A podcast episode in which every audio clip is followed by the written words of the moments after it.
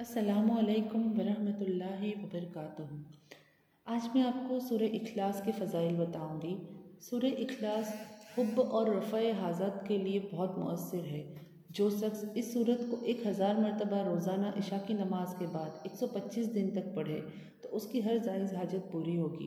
اور جو شخص اسے روزانہ ایک سو گیارہ مرتبہ پڑھنے کا معمول بنا لے، وہ انشاءاللہ مبل خلائق ہو جائے گا۔